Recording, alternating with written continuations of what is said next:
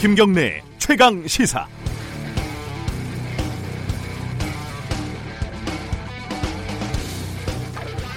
CJ ENM의 프로듀스라는 오디션 프로그램에서 시청자들의 투표가 조작됐다. PD들은 그 대가로 기획사로부터 유흥업소에서 접대를 받았다.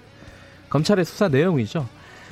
어, 우리가 공짜로 느끼는 감동의 비용은 이렇게 은밀하게 치러지고 있었고 그 비용은 결국 그 아이돌 상품의 소비자가 부담하도록 설계가 돼 있었습니다. 어, 조선일보는 올해 들어서 특정 건강기능식품 회사 한 곳을 홍보하는 기사를 무려 50여 건을 게재했습니다. 죄다 비슷비슷한 기사라고 합니다. 한 치과를 홍보하는 기사는 기자 이름들까지 버젓이 실어서 중앙일보, 조선일보, 매일경제 등의 올 상반기 매월 실렸습니다. 얼마가 대가로 오갔는지 아무도 알 수가 없습니다. 독자들에게는 그냥 유력 신문들의 정상적인 기사로 전달이 될 뿐입니다. 그 비용은 결국 독자와 소비자가 부담을 하겠죠. CJ하고 이 다른 언론들하고 다른 건 뭘까요? 검찰이 수사를 하지 않았다는 거죠. 어, 차라리 알츠하이머에 걸려서 골프를 쳤는지도 아마 기억하지 못할 것이다. 이렇게 말한 전두환 씨의 변호인처럼 아예 말도 안 되는 말이면 그냥 무시하면 될 일입니다. 하지만 이렇게 진짜인 것처럼 잘 포장된 거짓말들, 그것도 언론, 방송, 이런 이름으로 권이라는 설탕을 바른 불량식품들은 골라내기가 여간 어렵지가 않습니다. 적어도 거짓말은 하지 않는 것, 그 최저선을 지키는 언론도 드문 시대입니다. 11월 13일 김경래 최강 시사 시작합니다.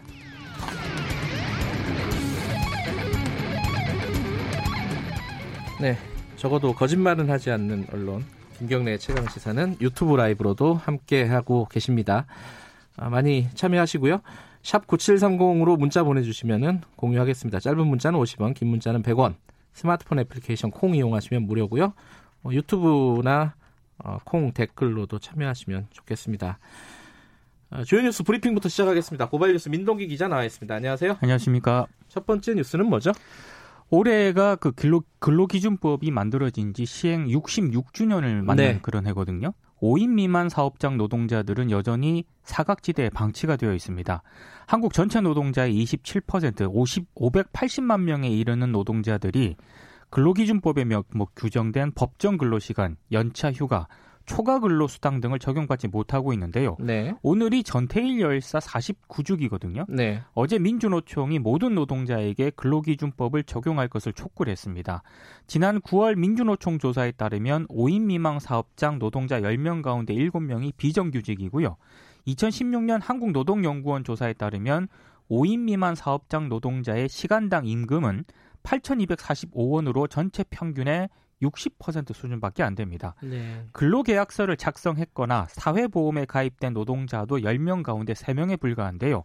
민주노총은 내년 전태일 열사 50주기와 창립 25주년을 맞아서 5인 미만 사업장의 근로기준법 조항 확대를 요구하기로 했습니다. 그 전태일 열사 49주기를 맞이해서 그리고 내년 50주기 네. 소외된 어, 노동자들, 노동자들 중에 가장 또 약한 노동자들에 대한 어떤 대책을 좀 마련을 하겠다 민주노총에서 뭐 이런 얘기네요. 그렇습니다. 또 관련된 얘기가 또 도로공사가 톨게이트 노동자 상대로 억대 손배소를 했다. 이건 왜 손배소를 한 거죠? 그러니까 지금 직접 고용을 요구하면서 두 달째 본사 점거 농성을 벌이고 있거든요. 아, 이게 해결이 안 됐군요. 해결이 안 됐습니다. 예. 한국도로공사가 근데 이 요금 수납 노동자들을 상대로 억대 손해배상 청구 소송을 제기했습니다. 지난달 22일 대구지법 김천지원에 요금 수납 노동자 5명, 그리고 노조 상급 단체 간부 4명, 민주노총 등을 상대로 1억 원의 이제 손해배상을 청구를 했는데요. 네. 구체적으로 보면 이렇습니다. 도로공사의 주장은 본사 유림은 강제 개방으로 현관문이 파손이 됐고 네. 화분과 집기 훼손 등으로 현재까지 1억 정도의 피해를 입었다고 주장을 하고 있습니다. 추가로 손해배상 청구액을 늘리겠다고도 밝혔는데요. 지난 8월 대법원은 일부 요금 수납 노동자들이 도로공사를 상대로 낸 첫 근로자 지위 확인 소송에서 직접 고용 의무가 있다 이런 확정 판결을 내린 적이 있거든요. 네. 이에 이제 민주노총 소속 요금 수납 노동자 200여 명이 1, 2심이 진행 중인 이 요금 수납 노동자들에게도 이 판결을 적용할 것을 요구를 했고요. 네. 지난 9월부터 도로공사 본사에서 점거 농성을 벌이고 있습니다. 음, 오늘이 전태일 열사 49주기라 이렇게 노동 관련된 소식을 앞에 좀 가져오셨군요. 네. 센스가 넘치십니다. 어, 이 소식은 또 좀 답답한 소식이네요. 포항 지진이 난 지가 2년이 지났는데 아직도 대피소에서 생활을 하고 있다고요, 주민들이. 그러니까 이게 경향신문이 보도를 했는데요. 네. 이게 잘 보도가 안 돼서 제가 가져와 봤습니다. 예. 포항 지진이 난 지 오는 15일로 만 2년이 되는 그런 날인데요. 네. 피해 주민들 고통은 계속 진행이 되고 있습니다. 특히 특별법 제정이 미뤄지면서 피해 보상과 진상 조사 등이 제대로 이루어지지 않고 있는데요. 지금 뭐 지진 직후에 임시 구호소로 활용 중인 흥해 체육관에는 현재 90가구 205명이 머물고 있는데 어, 꽤 많네요. 거의 예. 1년 전하고 비슷한 그런 수준입니다. 예. 주택의 50% 이하가 파손된 아파트에 사는 이곳 주민들은 등급 산정이 잘못됐다면서 음, 포항시를 상대로 소송을 지금 벌이고 있는 중인데요. 네. 일단 포항시는 조만간 한국토지주택공사 임대주택으로 이들을 이주시키겠다는 입장이지만 절반 가까운 주민들이 거부를 하고 있기 때문에 대피소는 그대로 유지가 될 것으로 보입니다. 포항시는 피해 주민의 주거 안정이라든가 도시 재생 사업 등의 근거가 되는 특별법이 하루빨리 제정돼야 한다 이런 입장입니다. 강원도 산불 피해 주민들도 비슷합니다. 이렇게, 예, 주거지가 제대로 이렇게 어, 복구가 안 된 상황이라고 어제 어, 최문순 지사 연결하고 네. 잠깐 들었었는데 이게 포항도 비슷한 상황이네요. 네. 어, 독도 추락 헬기 추가 실종자가 발견이 됐습니다. 어제 이제 추락 사고가 발생한 지 네. 13일 만에 실종된 소방대원 박단비 씨로 추정되는 시신 한 구가 추가로 발견이 됐는데요. 네. 일단 그 점퍼 안에 입은 기동복 상의에 중앙 119 구조본부 소속 소방대원인 박단비 씨의 이름표가 붙어 있다 붙어 음. 있었던 것으로 지금 확인이 됐습니다. 네, 네. 범전부 현장 수습 지원단은 일단 헬기를 이용해서 시신을 대구 계명대 동산병원에 이송을 했는데요. 네. 지원단은 이름표 등으로 미뤄봤을 때 박단비 대원일 가능성이 높지만 DNA 대조 등으로 빠른 시일 내에 신원을 확인하겠다고 밝혔습니다. 부모님들이 좀 젊은 분이잖아요. 그렇습니다. 20대인데 부모님이 어, 시신을 찾아서 굉장히 고맙다.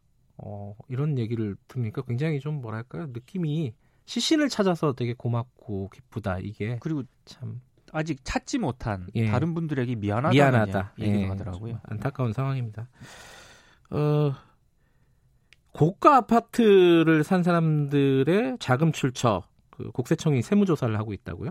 고가 아파트 오피스텔 취득자와 고액 전세 세입자 224명을 대상으로 동시 세무조사에 착수를 했는데요.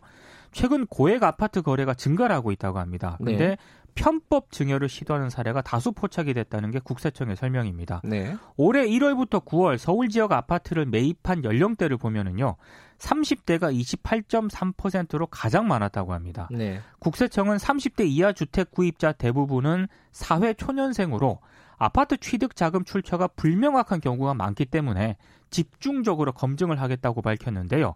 조사 대상자 수 224명 가운데 30대 이하가 무려 165명입니다. 네. 이와 별도로 정부는 부동산 시장 안정화 대책으로 지난달 11일부터 국토교통부 등 32개 기관 합동으로 서울 지역 부동산 거래 자금 출처 조사를 진행을 하고 있습니다.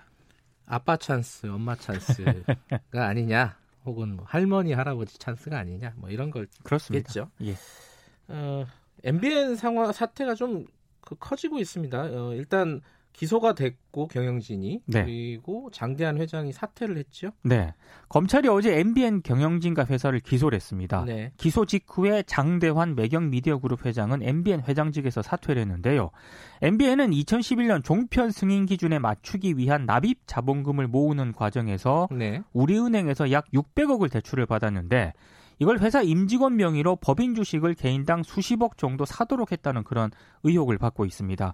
그리고 2012년부터 지난해까지 이걸 재무제표에 제대로 반영하지 않아서 분식회계 논란도 제기가 됐는데요.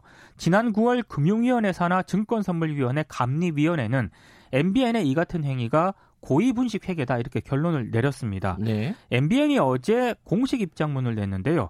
장대한 회장이 그동안 의혹에 대한 책임을 지는 차원에서 회장직에서 사임을 하고 경영에서 손을 뗄 것이다 라고 입장을 밝혔습니다. 근데 매일경제 회장직은 그대로 유지할 것으로 보입니다. 이게 상황이 더 커지면은 MBN 종편 어, 승인 연장 이 부분도 좀 어, 문제가 될 수도 있어요 지금 그렇습니다. 네. 상황이. 어, 지금 지소미아가 며칠 안 남았죠. 이 종료가. 네. 이거 관련해서 미국이 계속 압박을 하고 있습니다. 그 미 국방당국 고위층이 잇따라 방한을 합니다. 네. 마크 밀리 미 합창의장은 오늘 방한을 해서 내일 그 서울에서 열리는 한미 군사위원회 회의에 참석을 하는데요. 네. 지소미아 연장과 방위비 분담금 증액 등을 압박할 것으로 보입니다. 그리고 마크 에스퍼 미 국방장관도 오는 15일 개최되는 한미 안보 협의회에 참석하기 위해서 방한을 합니다. 역시 이제 뭐 지소미아 연장과 방위비 분담금 증액을 압박할 것으로 보이는데요. 에스퍼 장관은 청와대를 방문할지도 좀 주목이 되고 있습니다. 지소미아는 오는 23일 0시를 기해서 효력을 상실을 할 예정입니다. 어, 마크 밀리 합참 의장이 주한미군이 과연 필요한가? 어, 미국 국민들이 이렇게 묻고 있다. 어, 일본에 있는 어, 주한 아, 주일 미군도 이렇게 얘기를 했죠. 그렇습니다. 예. 어, 여기에 대한 대답은 우리가 할 게 아니라 미국이 할 아니, 일이죠. 그렇죠. 그죠? 미국이 필요해서 주, 주한미군을 두고 있는 건데 우리한테 자꾸 묻는 거는 좀 어, 자, 잘못 번지수를 잘못 찾은 것 같습니다. 그렇습니다. 오늘 아, 이 재밌는 요건 하나 소개 재밌는 댓글이 하나 있는데 김어준 순한 맛 방송이라고 여기가 누가 맑은 하늘님이 아, 구경 왔다고 아, 다른 맛 방송이라고 생각하시면 좋겠습니다. 고발뉴스 민동기 기자였습니다. 고맙습니다. 고맙습니다. 김경래 최강 시사 듣고 계신 지금 시각은 7시 36분입니다.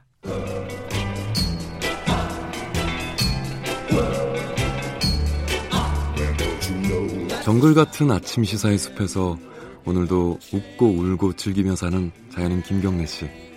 그의 하루 일과는 KBS 1라디오 김경래의 최강 시사를 진행하는 것으로 시작합니다. 어, 그런데 이게 무슨 소리죠? 아침부터 열심히 준비한 자연인 김경래의 밥상 같이 드셔보실래요? 후회 없는 아침 건강한 시사 김경래의 최강 시사 김경래 최강 시사 듣고 계십니다. 오늘 1부에서는 나경원 자유한국당 원내대표 자녀 입시 부정 문제를 좀 다뤄보겠습니다. 이 고발한 지가 꽤 됐어요. 한 두 달 정도 됐는데 정확하게는 54일 만에 어, 고발장이 접수가 된 지 54일 만에 본격적으로 수사에 착수를 했습니다. 며칠 전에 어, 고발인이 조사를 받았어요. 그동안 왜 이렇게 수사를 안 하냐 이런 뭐 비판도 있었습니다. 이게 조국 전 장관 사태와 좀 연동되는 얘기였죠 애초에.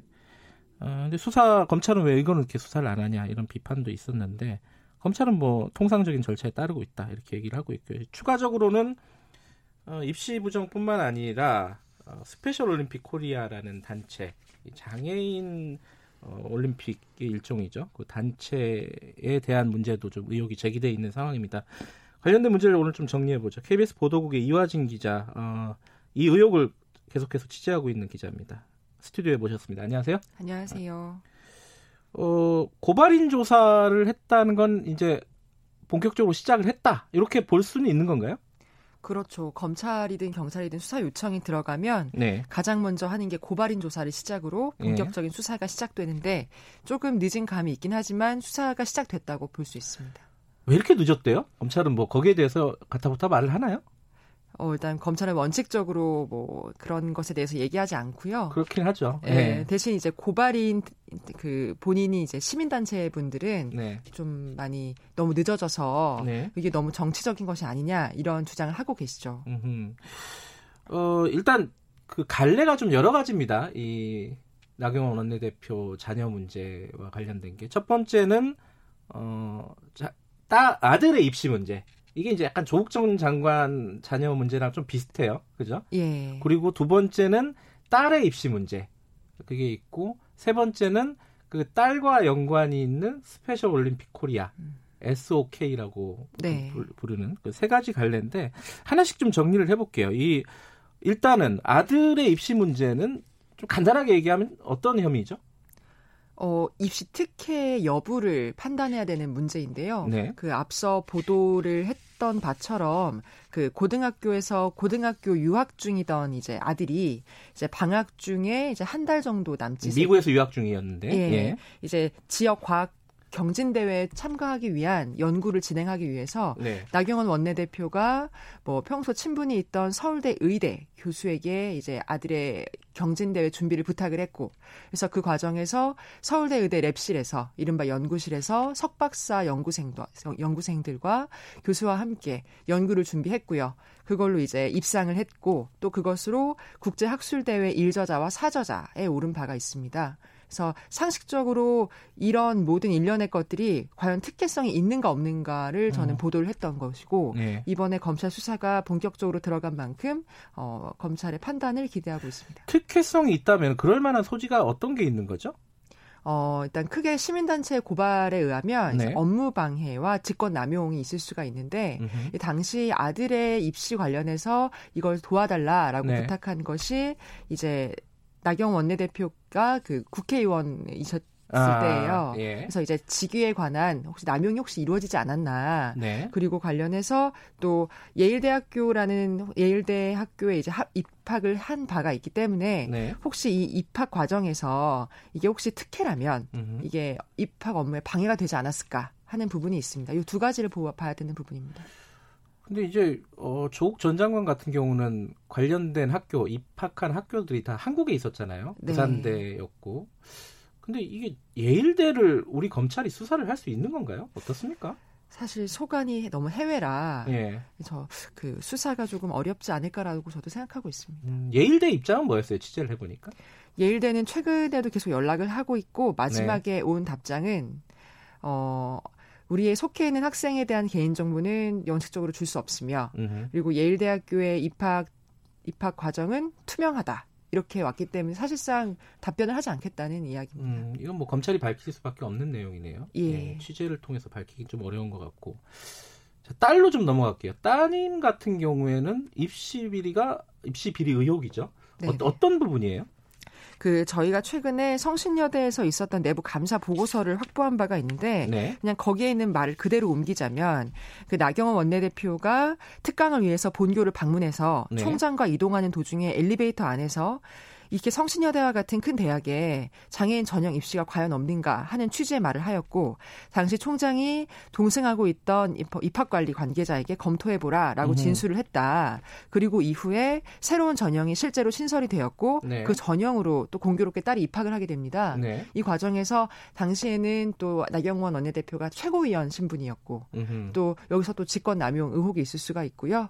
실제로 딸이 이, 이 과정으로 뭐 입시 특혜를 받았다고 한다면 마찬가지로 성신여대 입학 업무를 방해했다 이렇게 볼 수도 있는 셈이죠. 그럼 성신여대는 자체 조사를 통해서는 일단은 문제가 있다. 어, 나경원 원내대표 에, 당시에는 최고위원회 부탁으로 그런 장애인 전형을 만들었다 이렇게 보고 있다는 건가요? 어, 내부 감사 보고서는 원래 되게 완곡한 표현으로 씁니다. 예. 어쨌든 내부 징계이기 때문에 어쨌든 제가 앞서 말씀드린 그런 언급도 있고요. 네. 또 뒤에 이어서 최근에 보도한 것 중에 그 딸의 그 성적이 좀 가파르게 상승했다 이런 음, 부분도 있는데 입학뿐만 아니라 예. 이후에 이 부분에 있어서도 내부 감사 보고서에 따르면은 어 성적은 교광사의 재량권에 의존하기 때문에 몇 학생의 경우 성적 향상이 극단적으로 이루어진 경우도 존재하였음 이렇게. 명시가 되어 있는 부분이 있습니다. 이 부분은 뭐 상대적으로 진위 여부를 가리기가 좀 수월하겠어요. 그 미국이 아니라 여기는 한국이니까요. 예. 어, 일단 내부적인 감사도 진행을 했던 사안이고. 근데 지금 최근에 나오는 건 스페셜 올림픽 코리아예요. 이거는 딸하고 어떤 관련이 있는 거죠? 일단 아시다시피 원내대표의 따님은 아시다시피 장애가 좀 있죠. 예. 그래서 나 원내대표가 이제 장애인 스포츠 사단법인인 스페셜 올림픽 코리아의 회장을 5년간 역임할 당시 예. 이 딸의 행보가 그 많은 장애인들에 비해서 특혜가 많았다는 논란이 계속 네. 있어 왔습니다. 어떤 특혜죠? 예를 들어서 어 어떤 직책 보직을 맡게 된다거나 뭐그 스페셜 올림픽 코리아에서 네, 예. 그런 것도 있고 글로벌 메신저라고 해서 음. 이제 장애인들을 대표해서 해외를 왔다 갔다 하면서 이제 발언을 하는 그런 보직이 있는데 여기에 대해서 특별한 공모 절차 없이 뽑혔다. 이런 부분도 저번에 논란이 되고 했었고요. 근데 이번에 논란이 됐던 것은 그 당연직 이사라는 그 임원 직책에 어이 미승인 자격 네. 없는 이사로 올라가 있었다는 부분이 있었습니다. 그 따님이요. 예. 근데 이 부분은 지금 문체부에서 어, 감사를 하고 있다는 거잖아요. 네, 국, 국정감사 이후에 내부 감사를 진행 중입니다. 근데 이게 좀 된 사건 아닙니까? 이 그 당연직 이사로 올라갔던 거는 2016년도? 네, 좀 시기도 자체가 공교로운데 예. 2016년 7월에 나경원 원내대표가 이제 회장직에서 물러나고 네. 명예회장직으로 전환이 되면서 동시에 따님이 이제 당연직 이사로 등재가 된 거예요. 네. 그런데 정관상 그 부모와 혹은 그 자녀 간의 관계에서는 네. 그 임원을 병행할 수 없다고 돼 있거든요. 근데 네. 마치 빠지고 들어가는 그런 타이밍이 사유와 의혹이 있지 않나 이 단체에 그래서 국감에서 이제 어, 신동근 의원실에서 질의가 나온 상황입니다. 이게 당연직 이사를 하려면 문체부 승인을 받아야 되는 거예요? 예, 원래? 그렇습니다. 근데 이거는 어, 이 따님 같은 경우에는 어, 승인을 받지 않고 진행이 됐다 일이 두 가지인데요. 예. 정관상 따, 따님은 당연직 이사가 될 수 없다는 것이고 일단 예. 그리고 어, 이사 선임에 관련해서는 문체부의 승인을 받아야 되는데 그 승인도 음. 받지 않았다. 결국 미자격 어, 미자격 무자격 승, 어, 인사였다는 부분입니다. 그러면 이 지금 말씀드린 게 세 가지를 정리를 했는데 이 세 가지를 다 검찰이 지금 수사를 하고 있는 겁니까? 아니면 그 중에 일부를 수사를 하고 있는 겁니까? 원칙적으로 네. 검찰은 고발이 들어온 모든 사안에 대해서 검토를 하게 되어 있습니다. 네. 어, 그래서 아마 네 차례 고발에 걸쳐서 이 모든 부분에 내용이 들어가 있기 때문에 아마 음. 검토는 다 할 것으로 파악됩니다. 이건 알기는 어렵겠지만 나 원내대표를 조사를 할까요? 직접 조사를 검찰이? 일선 취재 기자로서는 음. 뭐 답할 수 없는 부분이고요. 요새는 더군다나 검찰이 제, 얘기 안 해주죠. 그 조국 사태 이후로요.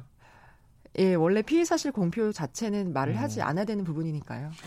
그 나경원 원내대표 쪽 입장을 좀 전달하면서 마무리해야 될 것 같은데 그쪽 취재를 해보면은 입장들이 뭐 좀 구체적으로 나온 게 있습니까? 일단 원내대표 본인의 입장은 항상 받지 못하고 있고요. 네. 지속적으로 질의는 하지만 네. 하지만 이제 그 한국당 측이나 원내대표 측의 입장은 어, 특혜성이 없다. 음. 그리고 조국 전 장관 자녀 문제에 대한 물타기 아니냐 음. 이런 부분이 있습니다. 취재를 시작한 거는 어, 이화진 기자가 조국 전 장관 그 사태와 연동돼서 취재를 시작한 겁니까? 아니면 왜 취재를 시작한 거죠, 이게? 그게 궁금하실 것 같은데 청취자분들은. 아 일단은 네. 그 인사청문회 개각 인사 후보가 뜨면 네. 각 언론사마다 이제 그 어, 검증팀을 만들게 되는데 저는 그 검증팀에 속해 있었던 기자였고요. 예. 그 조국 전 장관 자녀 문제가 불거지면서 취재를 하던 와중에 예. 이제 나경원 원내대표 자녀의 의혹도 같이 제기가 된 부분이 있어서 어, 공직자 혹은 뭐 천술직이라도 네. 불구하고 어쨌든 같은 선상에서 봐야 된다 네. 이런 의도였습니다. 그 진행 상황을 좀 보면서 좀 구체적인 어떤 결과가 나오면 그때 다시 한번 모시도록 하죠. 오늘 말씀 감사합니다. 네, 감사합니다. KBS 보도국의 이화진 기자였습니다.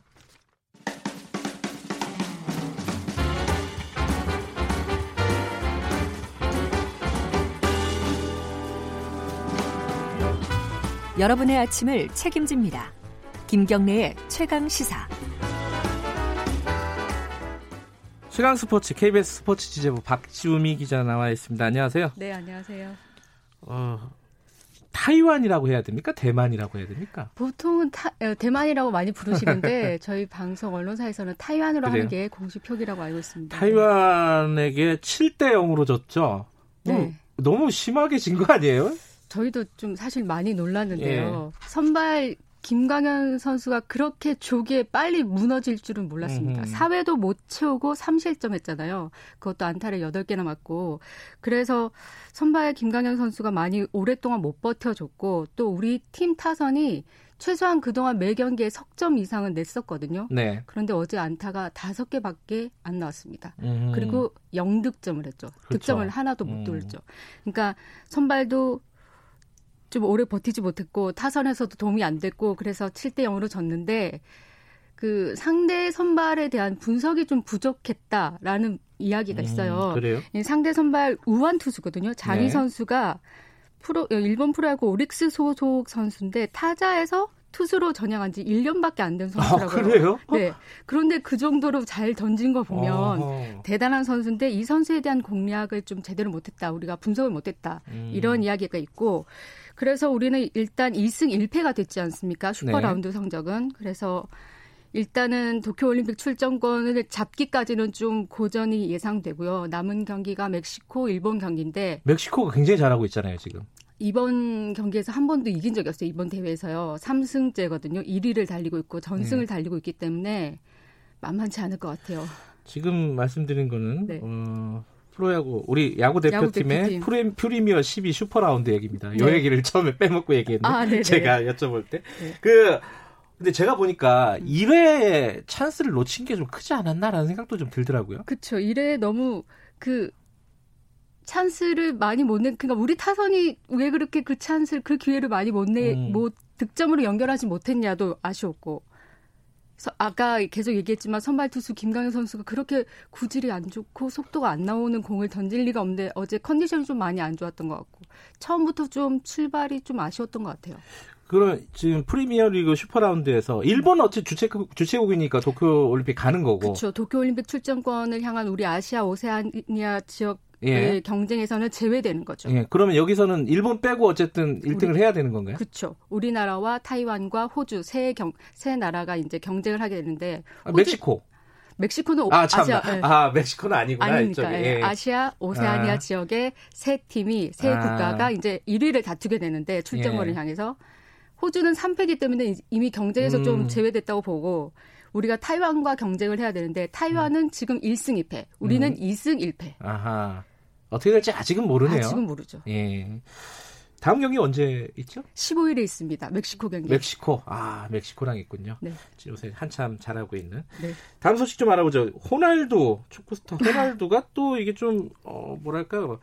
이상한 행동을 했다면서요? 아, 우리 한국 축구에서는 올해 인물이죠. 안전 의미로 잊지 못할. 예.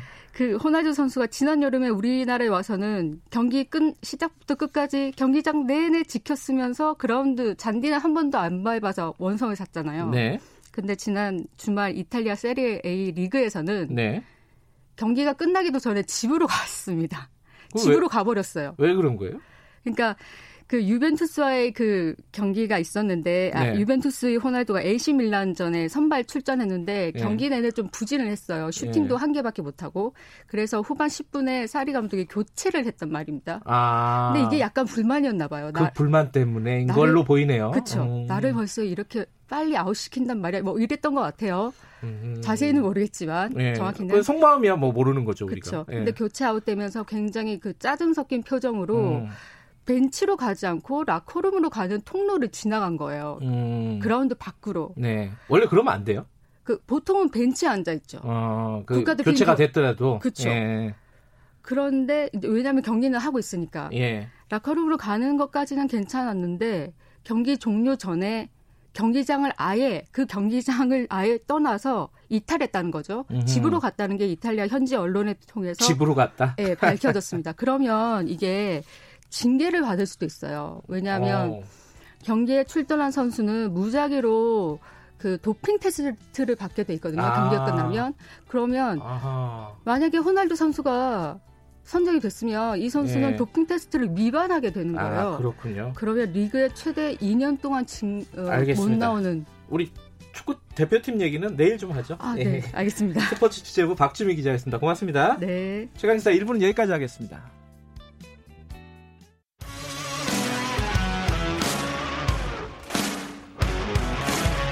뉴스타파 기자 김경래 최강 시사.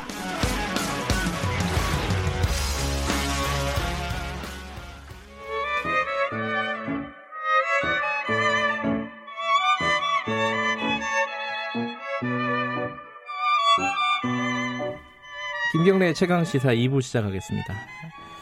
어, 매주 모시는 분은 아니고요. 가끔 모시는 분입니다. 진정한 보수의 가치와 품격은 무엇인지 우리 사회 현안들을 보수의 시각으로 들여다보는 시간입니다. 보수의 품격 윤여준 전 장관님 오랜만에 스튜디오에 모셨습니다. 안녕하세요. 네, 안녕하십니까. 날씨가 많이 추워졌습니다. 예, 뭐 약간 추워, 추워졌다. 뭐 예. 겨울이 오니까 뭐 당연한 거 아니에요. 겨울이 왔다는 거는 또 1년이 다 지났다는 거 아니에요? 그런 뜻이죠. 그리고 이제 1년이 다 지난다는 얘기는 나이를 한 살 더 먹는다는 얘기죠. 아, 뭐 그것도 있지만은 정치 스케줄로 보면은 총선이 예. 눈앞에 다가왔다. 그렇죠. 이제 정치인들은 마음이 우선 부산해질 때가 됐죠. 오늘 관련된 얘기를 좀 여쭤볼 게 많습니다. 아, 주말에 어 임기로 보면은 어, 문재인 대통령, 저, 문재인 정부 인기가 반환점을 네. 싹 돌았어요. 그렇죠. 그래갖고 여러 가지 좀 이벤트가 있었습니다. 뭐 청와대로 오당 대표 불러갖고 한 것도 아, 네. 있고 네. 어, 실장 세 명이 기자회견을 한 것도 있고 쭉 보시면서 어떤 생각이 드셨습니까? 어, 아니 뭐 대통령 오당 대표 초청한 거는 이제 그 문상 모친상 때 문상 곳에 대한 뭐뭐 답례. 명분은 네, 예, 그렇지만 예. 네. 뭐 어쨌든 어떤 명분으로든지 대통령이 오당 대, 대표하고 만나는 건 뭐 좋은 일이죠. 네. 자주 만날수록 좋다고 생각하는데 네. 저는 그렇게 그냥 격식 이런 거 따지지 않고 어떤 현안이 있을 때 대통령이 좀 뵙시다 초청해서 기탄 없이 얘기를 나누고 하면 국정 수행이 훨씬 저는 원활해질 거라고 보는데 예. 어쨌든 뭐 좋은 일이고요 회동 자체는 저는 그 청와대 실장 세 분의 기자회견이죠. 네. 저는 보도 내용을 안 봤습니다. 그러세요. 예, 대개 무슨 얘기가 있을지 짐작이 가니까.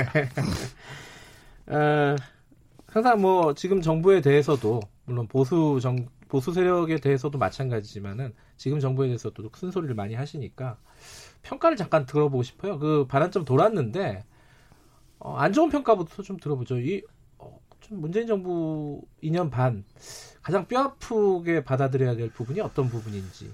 아, 뭐 아, 여러 가지가 있는데 네. 저는 이제 이게 대통령이 음, 통합의 정치를 한다고 네. 약속해 놓고 사실 분열의 정치를 했다라고 음. 보는 사람이에요. 예, 그래서 그 대목이 아주 예, 저는 뼈 아픈 잘못이라고 생각을 하는데 본인에게도 큰 부담이 되는 것이고 저는 그거와 관련해서 제가 지금 문 대통령께 만약에 충고를 한다 치면 본인의 리더십을 한번 냉정하게 되돌아보라는 거예요. 음흠. 대통령의 리더십이 어때야 되는데 내가 어떻게 했나. 네. 예, 뭐 제 생각에는 대통령의 리더십 중에 가장 중요한 게 뭐냐면 국민의 신뢰를 받는 거거든요. 네. 국민의 신뢰가 없이는 아무것도 못 하는 거잖아요. 특히 민주주의 사회에서는 네. 그렇지 않습니까? 근데 본인이 대통령이 국민에게 신뢰를 얻으려면 세 가지를 갖춰야 되는데 네. 하나는 우선 제가 보기엔 정직성이에요. 정직. 예. 네. 그다음에 능력입니다. 음. 예, 그다음엔 도덕적 원칙이라고 음. 저는 생각을 해요. 우선 이 세 가지를 갖춰야 예, 대통령의 리더십을 국민의 신뢰를 얻어서 발휘할 수가 있는데 본인이 냉정하게 한번 그런 요소를 들여다보면 예, 본인의 리더십을 어디가 문제가 있는지 예. 예, 생각하게 될 거고 그럼 고치면 뭐 임기 후반기 훨씬 좋을 거 아니겠어요? 어디가 문제가 있다고 생각하세요? 세 가지 다 문제가 있습니다. 아 그래요? 어 우선순위도 없습니까? 아마 우선순위를 뭐 굳이 정할 거 음. 없죠. 근데 그, 그 도덕적 원칙 같은 것도 그동안 국민들한테 비교적 높은 점수를 받아온 편이었는데. 그렇죠. 네, 그런데 이번에 그 조국 사태를 겪으면서 이게 무너졌다고요. 음. 네, 그래서 굉장히 문 대통령이 앞으로 굉장히 힘들어지겠다. 네. 저는 그런 생각을 해요. 뭐 그렇게 말씀하시니까 제가 이제 뭐 반론 입장에서 어, 질문을 드릴 수밖에 없는데 예를 들어서 이제 통합의 정치 그러면은 사실 이제 야당과의 통합이지 네. 않겠습니까? 반대 세력과의 통합일 텐데 어, 사실 야당이 국정에 발목을 잡는다 이런 인식이 강한 것 같아요. 그리고 실제로 그런 측면도 있고요. 그런 상황에서 선택지가 좀 많지 않지 않았냐 지금 정부가 그, 그렇게 반론을 할 수 있을 것 같아요. 지금 뭐 그렇게 정부에서는. 발언하는 분들 많이 계세요. 네. 예, 그런데 이제 발목을 잡는다. 네. 아는 표현은 비판한다는 거하고는 좀 다른 거죠. 야당은 비- 여당을 비판하는 게 뭐 본 임무인데 네, 네. 발목을 잡는다는 건 비판하는 거하고는 좀 다른 차원이죠. 그렇죠. 근데 네. 그러면 아, 쉽게 얘기하죠. 지금 여당인 민주당이 예. 과거 야당할 때 어떻게 했다고 생각하십니까? 아하. 제가 지난번에 그 언제죠? 청와대 사회 원로 초청 오청 예, 초청 한번 갔을. 때도 예. 제가 문 대통령이 그 말씀 드렸어요. 예. 예, 한국의 야당은 항상 일정한 패턴이 있다. 음흠. 야당 된 초기에는 늘 선명 투쟁을 한다. 네. 예, 후반기에 가서 이제 대한정당 모습 보이는데 네.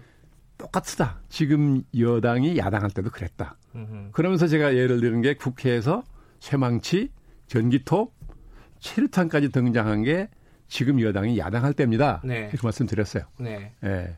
그러니까 우리가 야당할 때 어떻게 했는지 되돌아보고, 예? 음. 지금 야당을 이해할 건 이해하고, 네. 설득은 설득해야지.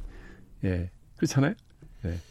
지금 와서 야당에 그런 핑계를 대는 것은 그건 아, 이유가 안 돼요. 핑계를 댈 수는 없다. 국정 책임자로서는. 책임자 그안 예. 돼요. 근데 어쨌든 지금 임기 반환점을 돌면서 아까 그런 말씀 제가 말씀드린 이벤트는 좀 소통을 강화하려는 측면도 있는 것 같아요. 다음 주에 이제 국민과의 대화도 네. 예정이 돼 있고요. 그런 측면은 뭐 좀 국민과의 소통, 야당과의 소통 이런 부분들이 좀 아니 물론 나아질 아, 거라고 안, 안, 하는 것보다는 좋은데 네, 네. 우리가 소통을 얘기할 때 네. 대통령 소통을 얘기할 때 역대 대통령들이 다 이 소통이 제대로 안 된다는 비판을 다 받았어요. 네. 이명박 대통령도 그랬고 박근혜 대통령도 네. 그랬잖아요. 불통 대통령이라고 들었잖아요. 근데 대통령이 나는 모시는 분들이 이 소통이라는 걸 저는 잘못 이해하고 있다고 생각을 해요. 으흠. 뭐냐 하면 대통령이 국민하고 직접 소통하는 건 물리적으로 절대 쉽지 않습니다. 네. 네? 그러면 대통령이 가장 크고 활발한 소통 창구가 어디냐? 집권 여당이에요. 네? 집권 여당이 전국 조직이 있잖아요. 네. 수많은 국회의원이 있고. 네. 그러면 자기 국민을 유권자를 향해서 국민을 향해서 대통령과 정부의 국정에 관한 설명을 하고 지지를 얻는 노력을 하는 거잖아요. 네. 예. 그런 과정에서 또 민심을 들어서 그걸 모아가지고 대통령과 정부에 전달한단 말이죠. 네. 쌍방통행이잖아요. 이게 소통 아닙니까? 소통 일방통행이 아니잖아요. 네. 쌍방통행 소통인 거지. 그러면 집권당이 이렇게 그렇게 활성화시켜주면 활발하게 국민하고 소통을 한다고요. 예. 그런데 예외 없이 어떤 대통령도 취임하고 나서는 여당을 완전히 무력화시켜버려요. 예. 그래서 항상 대통령 기색만 살피고 추종하게 만든다고요. 그 여당이 힘을 빼버리니까 여당이 그런 대국민 소통 창구 노릇을 못해요. 음흠. 야당도 인정을 안 해요. 네. 예. 그럼 어떻게 되느냐? 야당이 바로 대통령하고 상대하려고 그러죠. 정치적 부담을 더 하게 돼요. 소통이 안 돼. 아니, 대통령이 어떻게 물리적으로 국민하고 매번 소통을 합니까, 직접. 네, 그러니까 저렇게 뭐 텔레비에 나와서 시민들하고 만나서 기타없이 얘기하는 거, 뭐 소통의 하나의 방식이죠. 네. 그러나 그게 주, 된 소통은 아니라는 거예요. 그러니까 집권당을 활성화시켜주면 상시적으로 소통이 이루어질 텐데 이걸 가장 크고 가장 효과적인 창구를 막아놓고 대통령이 직접 소통한다. 어. 이렇게 생각하지 말라는 거죠. 소통이라는 그게 아니라는 거예요. 그것도 지금 여당의 문제, 그 민주당의 문제라기보다는 청와대의 문제라고 그렇죠. 보시는 거죠. 대통령 힘을 안 줬으니까. 음, 알겠습니다. 이 얘기만 하다 보면 또 끝날 것 같아가지고 보수 쪽 얘기도 좀 해볼게요. 어, 지금 황교안 대표가 네. 빅텐트 어, 보수 대통합 얘기를 하고 있습니다. 어, 지금 특히 이제 유승민계 어, 말하는 이제 바른미래당의 일부와 이제 합치는 부분에 대해서 굉장히 구체적으로 얘기가 오가고 있어요. 잘 되지는 않지만은 네. 일단은 제가 궁금한 거는 가능성이 어느 정도라고 보세요? 어 이게 패스트트랙인가 거기서 그 연동형 비례대표제? 비례대표제가 이제 통과되는지 안 되는지가 굉장히 중요한 요, 예. 예. 저게 되는 거 아닌가요? 요인 되는 거 아닌가요? 예. 네. 그건 12월이니까 그죠? 네. 아마 그걸 다 지금 기다리고 있는 거 아닌가요? 이제 뭐 음. 요새 신문 보도를 보면 네. 황교안 대표가 통합에 대한 태도가 네. 그렇게 적극적이로 보이지는 않던데요. 지금 같으면. 아, 윤장관님 네. 보시기에는. 네, 왜냐하면 예. 통합을 하겠다고는 하는데 예. 썩 적극적으로 하는 것 같지는 않은 것이 제가 네. 볼 때는 그 패스트트랙 결론이 어떻게 나는지를 기다려보는 것 아닌가 그런 생각이에요. 예. 그 패스트트랙에 대해서는 지금 뭐 상정해보 하면은 의원직 총 사퇴하겠다 뭐 이렇게까지 지금 강경하게 네, 자유한국당은 얘기하고 네. 있잖아요. 안 된다고 가정을 하면 예. 네 통합에 적극적으로 나서겠죠. 음. 네, 나서는데 음 지금 통합의 한쪽 당사자인 뭐죠? 무슨 변, 무슨 변혁 변혁이라고 예, 변혁 모임. 예, 예. 예. 그쪽이 엊그저께 보니까 굉장히 강경하게 자유한국당하고는 통합 안 한다 이렇게 얘기를 했더라고요 보도를 그렇죠. 보니까 예. 그래서 그걸 보면서 아 이게 야권 통합을 안 하겠다는 얘기가 아니고 예. 지금의 자유한국당하고는 안 하겠다는 뜻, 뜻으로 한 얘기라고 저는 받아들였어요. 아하. 어, 그러니까 유승민 대표도 몇 번 그런 얘기 했죠. 네. 당을 뭐 황골 탈퇴해야 되고 뭐 이, 이 탄핵 문제 이렇게 돼야만 합친다 그런 얘기 했잖아요. 네. 예, 그걸 공식적으로 더 요구를 하는 건데 네. 통합을 안 하겠다는 게 아니라 자유한국당이 뭔가 바꾸는 모습을 보여줘야만 통합을 할 수 있다. 바꿔라 당을 음. 이걸 요구하는 거라고 저는 그렇게 읽었는데요. 아직은 음, 황 대표가 모르겠습니다. 당내 사정이 어떤지 제가 자세히 모르지만 예, 그런 준비를 확실하게 하고 있는 것 같지는 않고. 음, 그러면 그 당분간은 단기적으로 네. 볼 때는 어렵다 이렇게 보시는 건가요? 그렇겠죠. 아무래도 12월 초 넘어가서 네. 네. 연말 연시 무렵이나 돼야 뭐 구체적인 움직임이 있지 않겠어요? 아, 더, 총선이 더 코앞에 와야지 움직일 그렇죠. 것 아, 지금 어차피 정기국회가 진행 중이고 네. 법안이 걸려 있으니까. 네. 네. 결국은 근데 할 거라고 보십니까?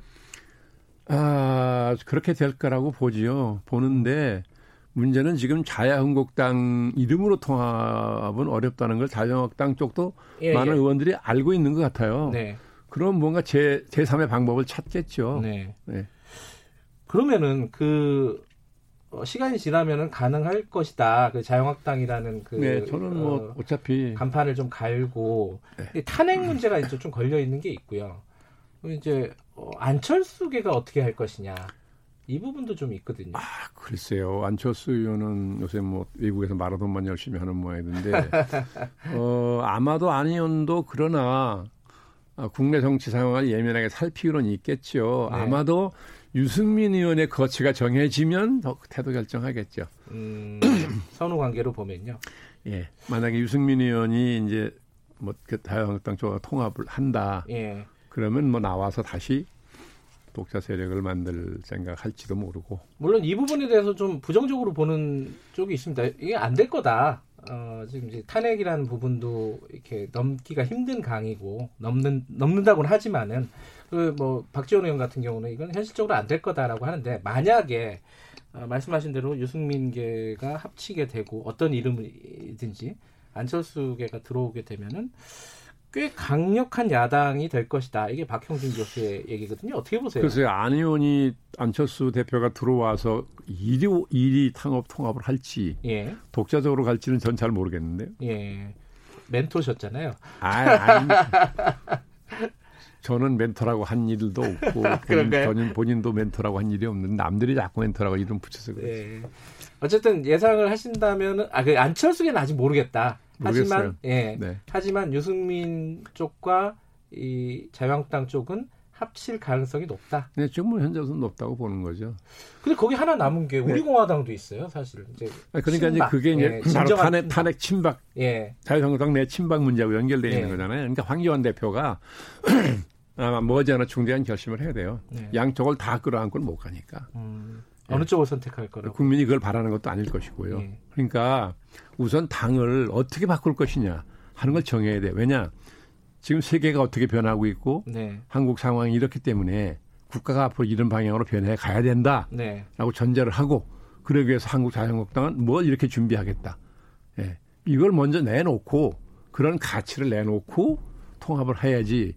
예? 지금 박근혜 대통령이 탄핵돼서 저렇게 옥중에 음. 갇혀 있는 지 오래됐는데도 박근혜라는 실체가 점점 정치적으로 커지는 이유는 뭐냐면 네. 자유한국당이 아무런 의제가 없어서 그래요. 어. 한번 생각해 보십시오. 뭘 내놓은 게 있습니까? 네? 박찬주 대장을. 그러니까 아니 시대가 이렇게 엄청나게 변하고 있고 그런데도 네. 나라 형편이 이렇게 어렵고 그런데도 아무 의제를 못 내놔요. 음. 그러니까 자꾸만 박근혜라는 존재만 커지는 거예요. 밑그림이 네? 없다. 없어요. 그러니까 그런 게 이렇게 된 거거든요. 예. 그러니까 지금으로 다한국당이 예, 시대가 이렇고 국민적 요구가 이렇기 때문에 우리가 이렇게 바꾸겠다. 이런 가치를 지킬 것이고 뭐 조직을 이렇게 바꾸고 운영을 어떻게 이걸 내놔야 네. 그래서 황, 어, 황, 대표가 논쟁의 중심에 서야 돼요. 음. 예? 새로운 담론을 만들어내서 찬성 반대 뭐 이런 논쟁의 중심에 서야 근데 그 논쟁의 중심에 서려고 네. 이게 뭐 대통합론을 얘기 꺼낸 거 아니겠습니까? 아, 대통합이라는 게 그냥 말만 대통합한다고 국민이 그 거기서 무슨 뭐 신선한 충격을 받아요? 예. 네, 그리고 아까도 빅텐트 말씀하셨지만 네. 지금까지 빅텐트 몇 번 쳤었어요. 다른 분이 물론 쳤지만 네. 한 번도 그 텐트에 누가 들어간 일 없잖아요. 텐트만 쳤다. 그러니까 이게 누구 말이에요? 빅 예. 빅자의 기억 받침을 리은으로 받치면 빈 텐트잖아요. 어, 아, 다 의도는 좋게 출발했는데 예, 예. 예. 그 텐트만 친다고 사람이 가는 건 음. 아니라는 거예요. 네. 예. 그 자, 아까 말씀하신 대로 이제 황교안 대표가 어떤 본질적인 밑그림을 제시를 못하고 있다. 가치를 네. 제시를 못하고 있다. 근데 그럼에도 불구하고 여러 가지 움직임이 있었습니다. 이제 인재 영입도 있었고요. 이번에 보수 대통합론도 있었고 이런 걸 보면 자꾸 움직이긴 하는 것 같은데. 그래서 움직이는데 방향성이 있어야 될 거 아니겠어요. 음흠. 당이 진로를 정해야 네. 거기 맞춰서 거기 맞는 인재를 영입하는 거 아니에요. 네. 그러니까 이번에 영입을 했는데 네. 사람 영입한다는 게 참 쉽지 않습니다. 네. 사람을 찾는 것도 쉽지 않은 일이고 또 교섭을 해야 되고 예, 뭐처럼 황 대표가 대표 취임해서 얼마나 공을 들였겠습니까? 네. 그런데 국민적 평가가 어땠어요? 저 별로 긍정적 평가를 못 받았어요. 네. 그래서 그런 거예요. 당은 아무런 분명한 진로를 제시하지 않고 바뀐다고만 그러는데 어떻게 바뀌었다는 얘기는 안 하고 사람부터 데려온다. 네. 그 앞뒤가 안- 트- 순서가 바뀐 거잖아요. 그, 뭐, 당 안팎에, 이제, 네. 자유한국당 같은 경우에요. 우려가 좀 있는 것 같아요. 그 리더십에 대한. 뭐, 여당 쪽에도 뭐 비슷한 얘기가 있긴 하지만, 황교안 대표에 대해서도, 네, 예. 어, 총선 때까지 이게 성공적으로 끌고 갈 수 있을 거라고 보십니까? 아니, 글쎄요, 뭐, 제도적으로는 뭐 전당대에서 선출된 대표니까, 예? 예. 합법적이잖아요. 예? 버티면 합법적으로 버티는데, 예. 어떡할 거예요. 근데, 한편으로 우리가 이해해 줘야 될 측면이 있어요. 뭐냐면, 황 대표는 쭉 행정부에서만 네. 살아온 분이잖아요. 공직에만 있었던 분이잖아요. 특히 그것도 검사. 네. 이 행정부 공직자는 제도적으로 주어진 권한과 책임이 있어요. 그 안에서 움직이는 겁니다. 네. 그러니까 공직을 수행하는 것은 어떻게 보면 상대적으로 쉬워요. 근데 정치는 이게 무에서 유를 창출한다고 그러죠. 음흠. 전혀 다른 세계입니다. 네. 그랬더니 제가 당에 있을 때도 보니까 행정부에 있을 때는 명성은 날리던 분이 들어와서 속된 말로 맥을 못 추는 거예요. 안 보이는데 예? 그게 언론 전환이 안 돼서 그렇거든요. 그러니까 네. 황 대표도 그렇게 평생을 공직에 행정부 공직에 있던 분이 음. 정치판에 와가지고 아마 지금 막 동서남북을 가- 가리기 어려울 겁니다. 그러니까 시간이 좀 필요한데 예. 그, 그 익숙해지는 시간 동안 망가지면 안 되는데 네. 지금 자꾸 상처를 받고 있죠. 저건 굉장히 위험해요. 음. 굉장히 조심해야 됩니다. 그럼 어떻게 네. 해야 되느냐? 어쨌든 자기보다 현실 정치에 밝고 전략적 두뇌가 있는 사람을 어떻게든 찾아야 돼요. 음흠. 한 사람이라도 좋아. 네. 찾아서 완전히 의존해야 돼요.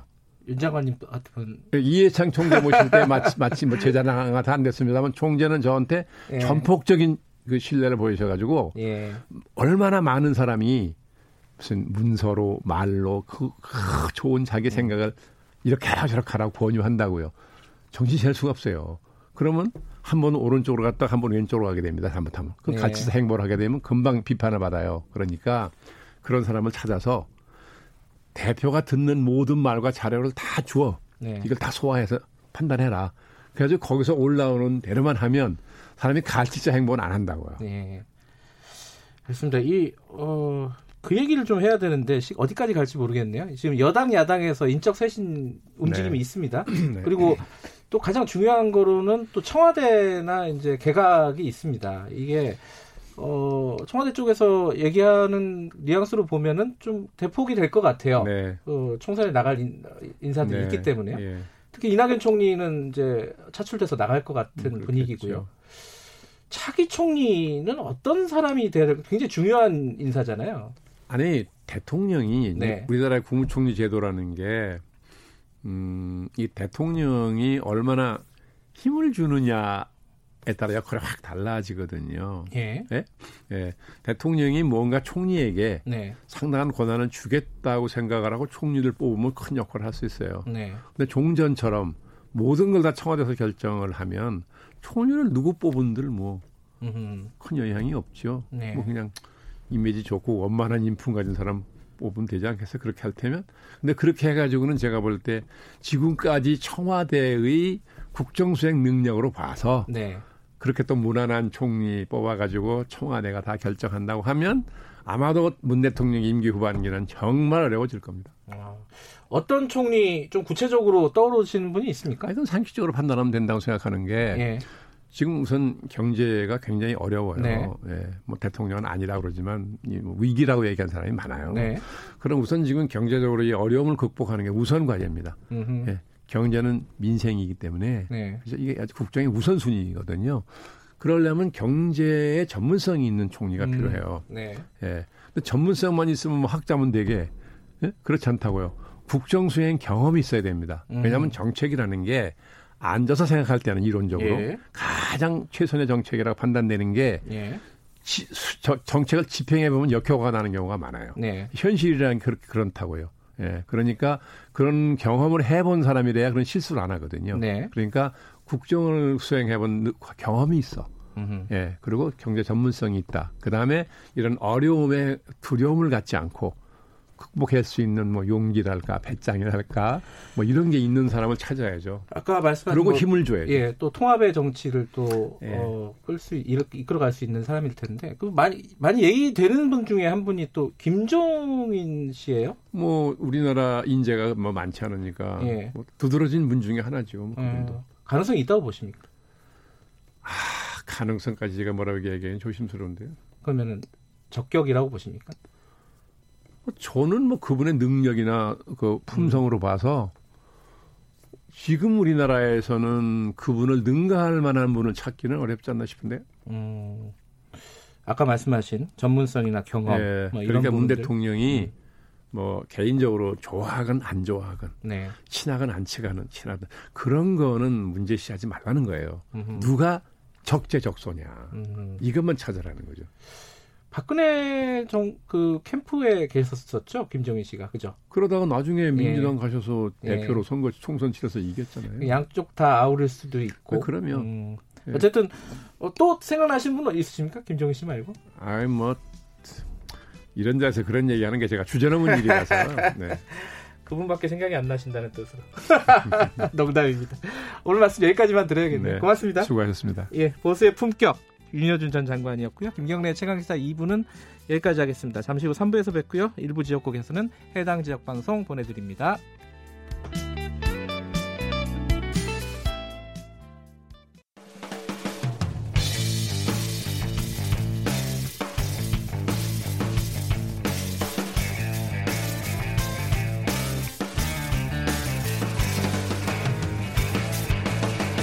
김경래의 최강 시사.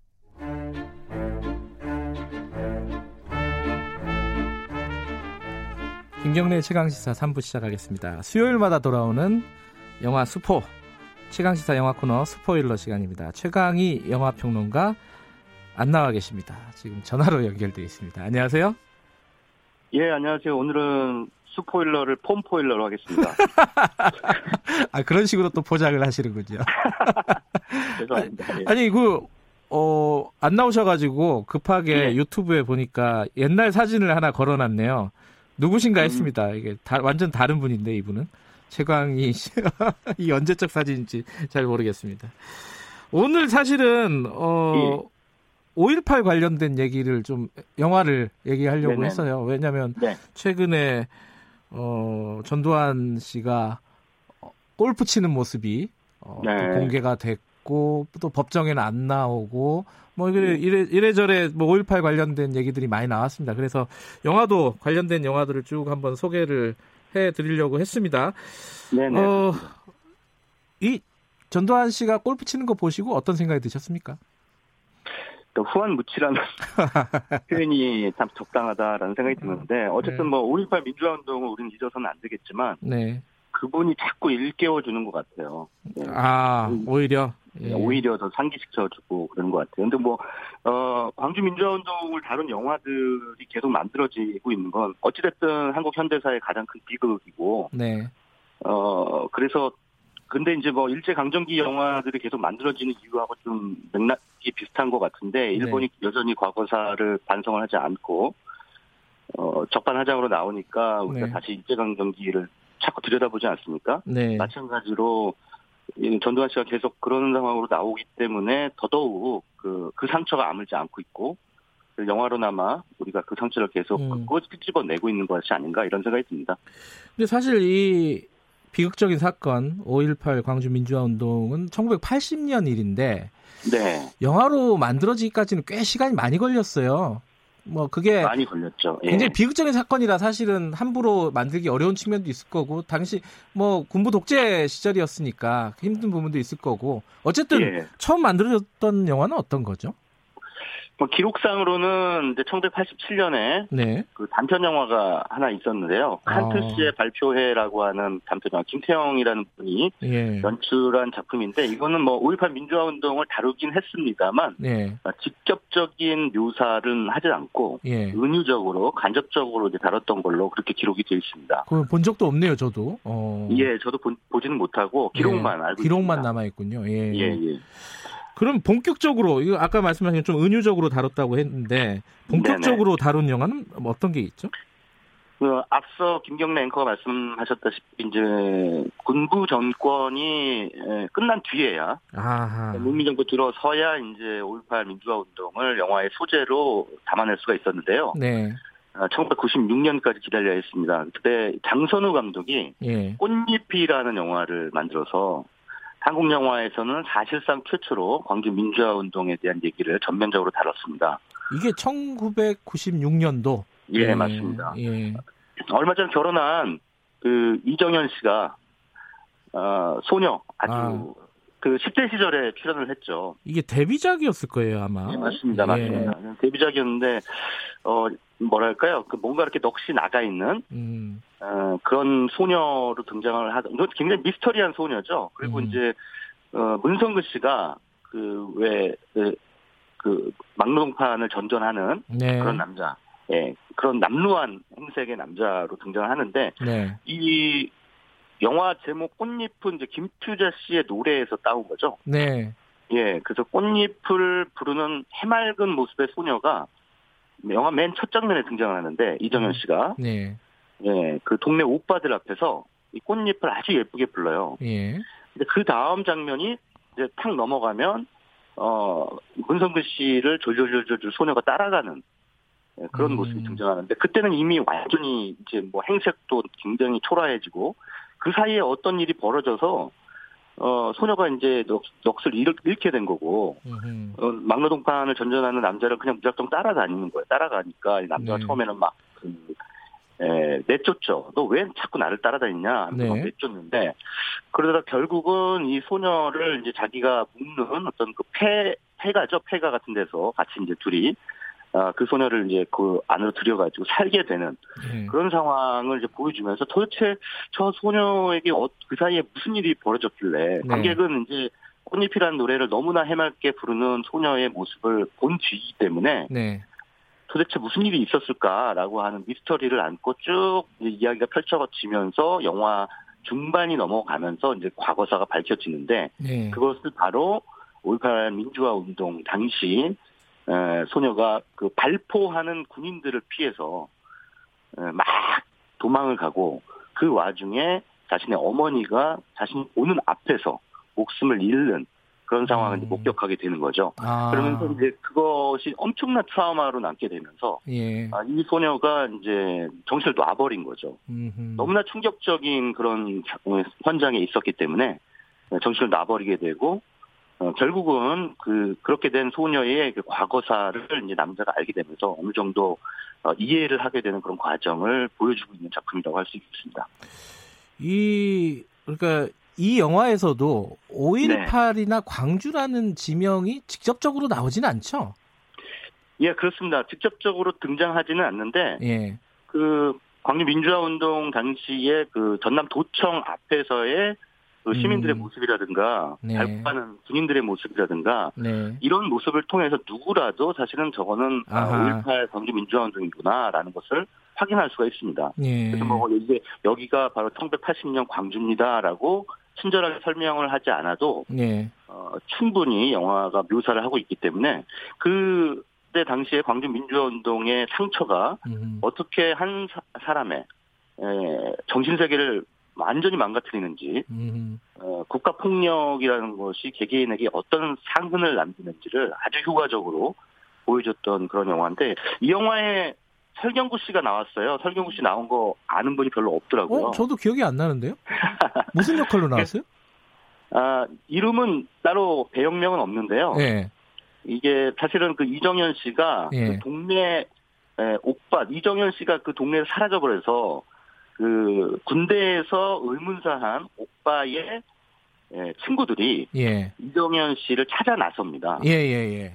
그 친구들 중에 한 명으로 등장을 했어요. 아 조연으로 이렇게 설경구 예. 씨가 나왔군요. 예, 그래서 이제 쭉 어. 찾아다니는 예. 추상미 씨하고 설경구 씨가 아 추상미 씨도 나와요? 예, 예, 두 사람이 예. 아, 이정현 씨를 막 찾아 나서는 그런 그 설정으로 이제 등장을 하죠. 음. 그리고 이후에 이제 설경구 씨가 야, 마침 이 영화에 출연한 4년 뒤에 이제 이창동 감독의 박하사탕이라는 영화, 아하. 아, 그 영화에 출연을 해서 예. 그 광주 민주화운동의 어떤 가해자로서 거기에 그 시민들을 학살하는데 예. 에, 동원이 됐던 계엄군 입장의 에, 노인 그런 사람으로 이제 등장을 하게 되죠. 아, 그 영화를 만약에 지금 새로 꽃잎을 보신다면은 그런 네. 배우들을 찾아보는 것도 나름 재미가 있겠네요. 그렇죠. 예. 음, 이정현 씨는 그때 어, 데뷔를 하- 해가지고 그 뒤에 굉장히 유명한 댄스 가수로 활동을 하다가 요즘은 예. 다시 어, 배우로 활동을 굉장히 잘 많이 하고 있는 것 같습니다. 그죠? 예, 활발하게 활동을 하고 있고 뭐 음. 여러분들 우리나라에서 가장 많이 본 영화죠. 가장 많은 분들이 본 영화 명량이라는 아, 명량. 영화에도 예. 예, 이정현 씨가 등장을 하죠. 제가 그래서 이, 정현 씨 팬입니다. 아, 예, 예. 정말 이 꽃잎이라는 영화 보면은 네. 아, 정말 이게 여- 연기 천재구나. 음, 라는 생각이 들 정도예요. 정말 탁월하게 그 상처받은 한 영혼을 네. 연기를 하고 나중에 어, 이정현 씨가 이제 오빠의 무덤 앞에서 대성 통곡을 하는 장면이 나오거든요. 예. 근데 그걸 저 멀찌감치서 문성근 씨가 바라보는 장면이 있는데 예. 아그 장면은 정말 눈물이 어 눈물 없이 볼 수 없는 정말 아, 정말 슬픈 장면입니다. 그렇군요. 어. 네, 그 뒤에 이게 1996년도 이제 김영삼 정부 때 네, 얘기네요. 그죠? 네 그렇습니다. 그 뒤에 만들어진 영화는 뭐가 있죠? 5.18 관련된 영화가? 그럼 방, 제가 방금 언급하는 이제 이창동 감독의 박하사탕이라는 작품 있죠? 아, 여기서 이제 설경구 씨가 등장을 했고 또 문소리 씨가 이 영화로 데뷔를 했죠. 음흠. 예, 그 원래는 이제 연극을 하고 있었는데 두 예. 사람 다.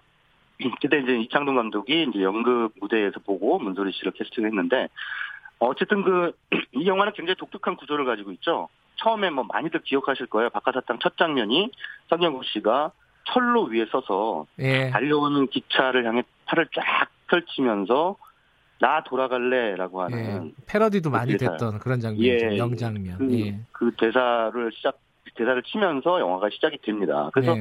이 영화도 도- 도대체 그저저 인물에게 설경구 씨가 맡은 그 남자 주인공이 도대체 어떤 사연이 있길래 음흠. 맨 처음에 저렇게 기차 앞에서 몸을 던지나 열차 앞에 몸을 던지나라고 네. 하는 의문을 이제 가지고 관객들을 이야기 속으로 이끌어 나가는데 네. 이 플래시백 기법이죠.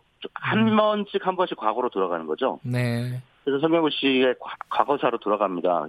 뭐 고문 경찰이기도 했고 네. 어, 다양한 어떤 직업들을 전전했던 설경구 씨의 모습이 비춰지는 가운데 결국 맨 종착역으로 이어지는 곳이 바로 5.18 광주라고 하는 현장인 거죠. 음흠. 그래서 거기에서 어, 계엄군으로 거기에 있었고 또 시민들을 어, 시민들에게 총을 쏠 수밖에 없고 자신이 쏜 총에 어, 무고한 시민이 또 목숨을 잃는 상황을 본인이 직접 경험을 한 거죠.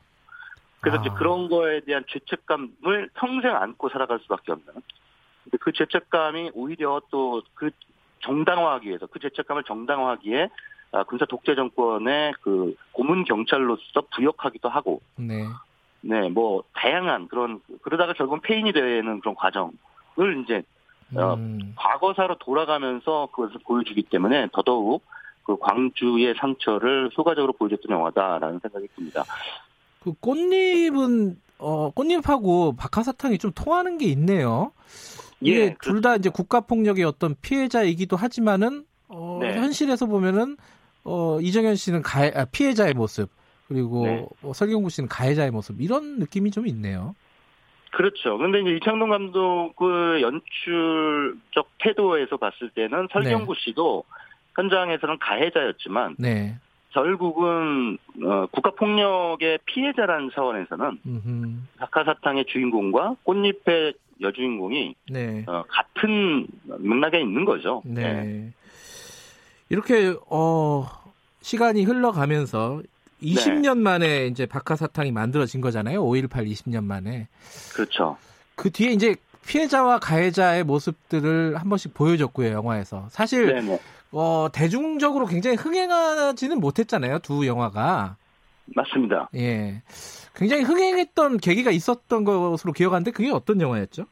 그게 이제 2007년에 나온 화려한 휴가라는 작품이죠. 네. 예, 화려한 휴가라는 작품이 이제 광주 민주화 운동 당시 그 도청을 사수했던 네. 그 광주 시민들의 이야기를 정면으로 재구성하고 있죠. 음흠.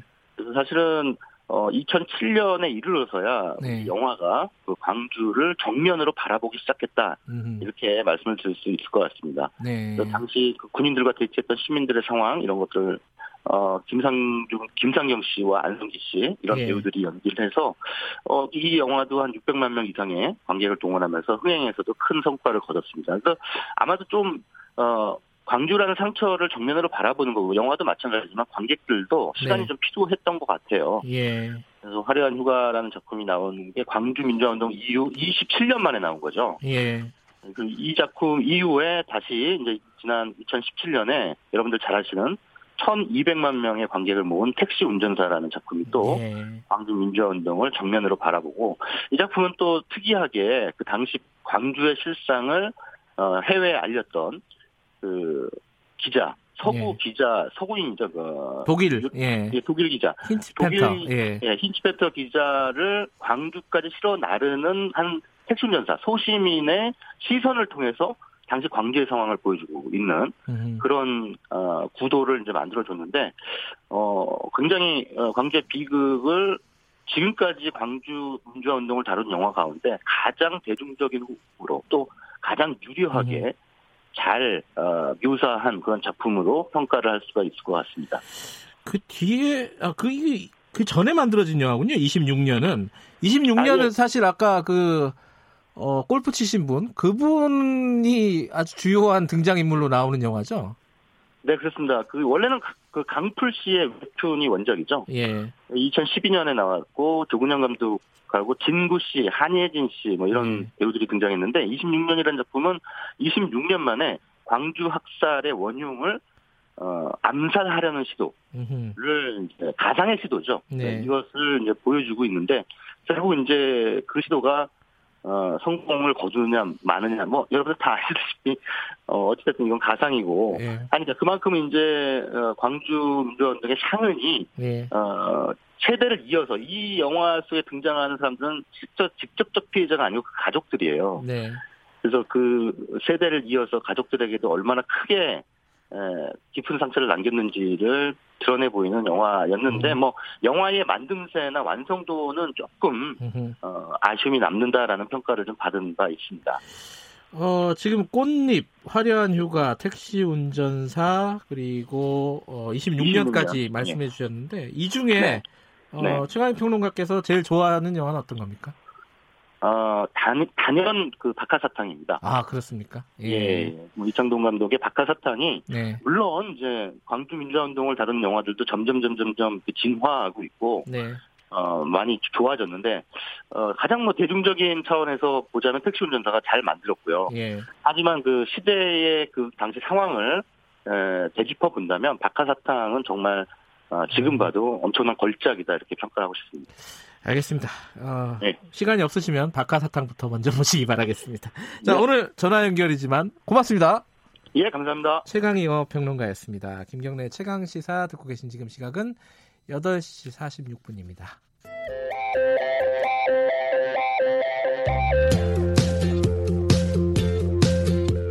오늘 하루 이슈의 중심 김경래의 최강 시사 내일이 수능입니다. 대학 수학 능력 시험. 어, 이 시간이 세월이 흘러도 이 수능이나 예전엔 학력고사였죠. 이게 치는 날은 뭐 전 나라가 어, 긴장 상태가 됩니다. 어, 출근 시간도 늦추고 비행기도 뭐 듣기 평가할 때 안 뜨죠. 어, 내일 또 춥다고 하고요. 오늘 마음 졸이면서 시간을 보내고 있는 수험생들, 부모님들 많으실 것 같습니다. 어, 공부의 신, 공신으로 유명하신 분이죠. 공신닷컴 강성태 대표 연결해서 수능 얘기 잠깐 여쭤보죠. 안녕하세요. 아, 예, 안녕하세요. 강성태입니다. 예. 강 대표, 이거 공신닷컴 대표라고 저희들이 불러야겠죠? 음, 아, 그냥. 네네네. 강 대표님은 어, 이게 학교 다닐 때 수능 치고 난 이후에도 지, 요즘도 계속 수능을 치신다고요?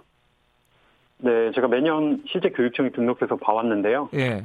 어, 그 이제 학생들은 제가 수험생 할인 받으려고 그런다고 하는 친구들이 있는데 그건 아니고요. 예. 이게 왜냐면 뭐 선생님들도 풀어보세요. 근데 그게 이렇게 느긋하게 네. 뭐 편한 자리에서 풀어보는 것과.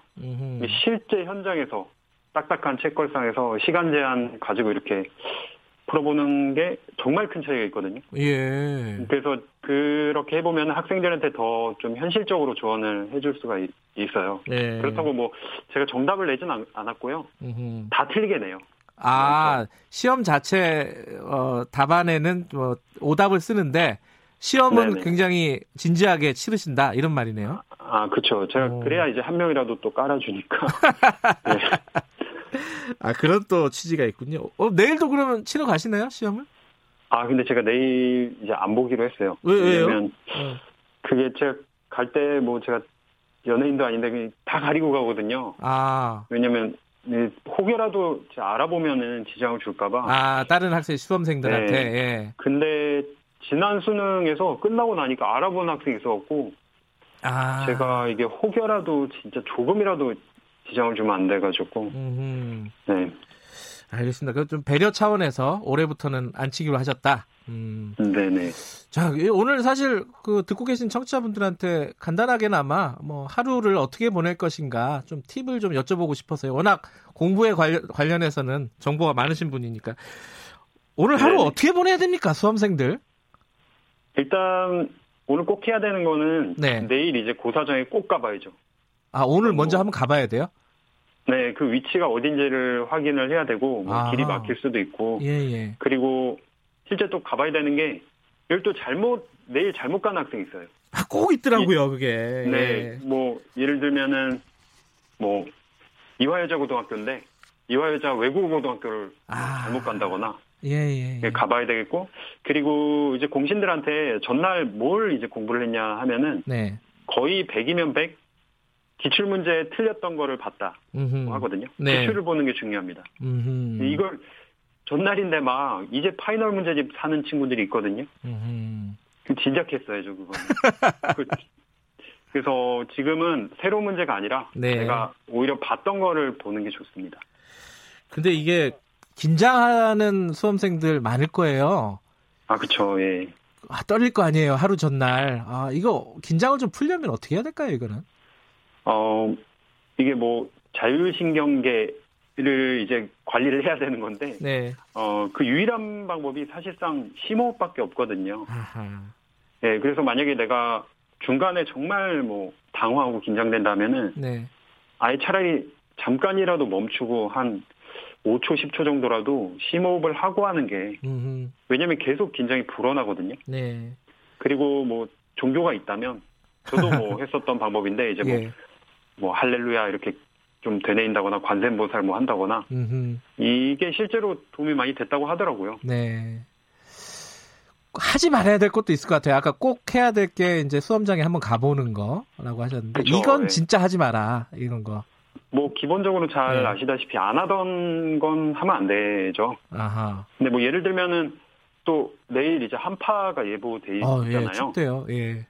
그래서 실제 저희 공신 케이스를 말씀드리면 부모님도 걱정되니까 춥다고 하니까 이 자녀분 내복을 입혀가지고 보내셨어요. 아, 근데 이게 내복 안 입던 학생이 예, 갑자기 입으니까 이게 또 막 겨드랑이 낑기고 막 이러니까 예.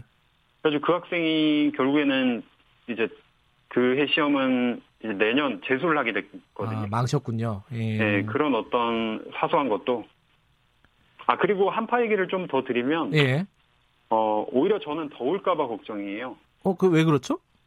실제로 시험장에 가잖아요. 예. 그러면 이게 뭐 춥다고 시험을 못 봤다고 민원 들어올까봐 아, 되게 세게 트는 데도 있어요. 난방을 세게 하는 데가 있군요. 네. 예. 그래서 어 뭐 당연한 거지만 두꺼운 거 하나 입고 가기보다는 벗을 수 있게 예. 좀몇 겹으로 챙겨가는 게 낫죠.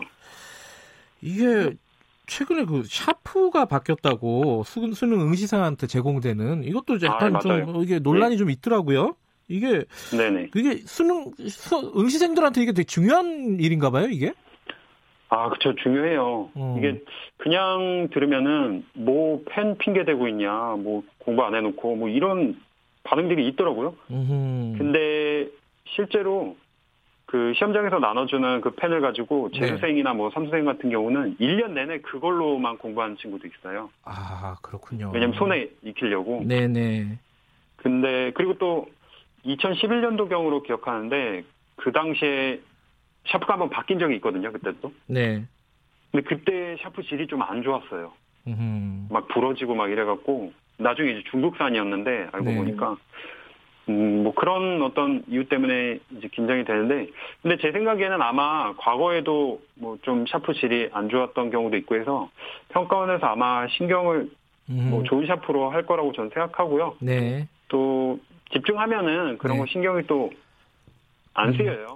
그래서 너무 걱정 안 예. 하시면 좋을 것 같아요. 네, 수험생 여러분들 너무 걱정하지 마시고요. 부모님들한테 한 말씀 좀 해주세요. 이게 이런 것 좀 하지 마라, 혹은 이런 것 좀 해달라. 어, 이 응시생들한테. 아, 그건 제가 수능을 만점 받은 그 공식 멘토한테 한번 물어본 적이 있어요. 예. 어, 수능 이렇게 만점 받은 비결이 뭐냐라고 했는데 그게 뭐 공부를 어떻게 했고 이게 아니라 무슨 말을 했냐면 부모님이 아무것도 안 해주셨대요. 네. 그러니까 어. 사전에 미리 당부를 했대요. 뭐 잘 보라는 소리도 하지 말라고. 음. 그러니까 이게 실제 저도 와닿는 게 뭐냐면 어떤 부모님들은 막 같이 그 고사장 가서 막 우세요. 그게 아이고 부담스러워. 수험생보다, 예. 네. 수험생보다 더 떨고 계세요. 그럼 이게 사실은 그 고스란히 전달이 되거든요. 예. 오히려 그냥 늘 하시던 대로 그냥 똑같이 하는 게. 네, 오히려 네, 뭐 대단한 걸 막 하신다기보다 그게 나을 것 같습니다. 오늘 갑자기 보약 져가지고 막 먹이지 마시고 그죠? 아 그러시면 안 됩니다. 또 도시락을 또 엄청 맛있는 거 막 아침부터 예.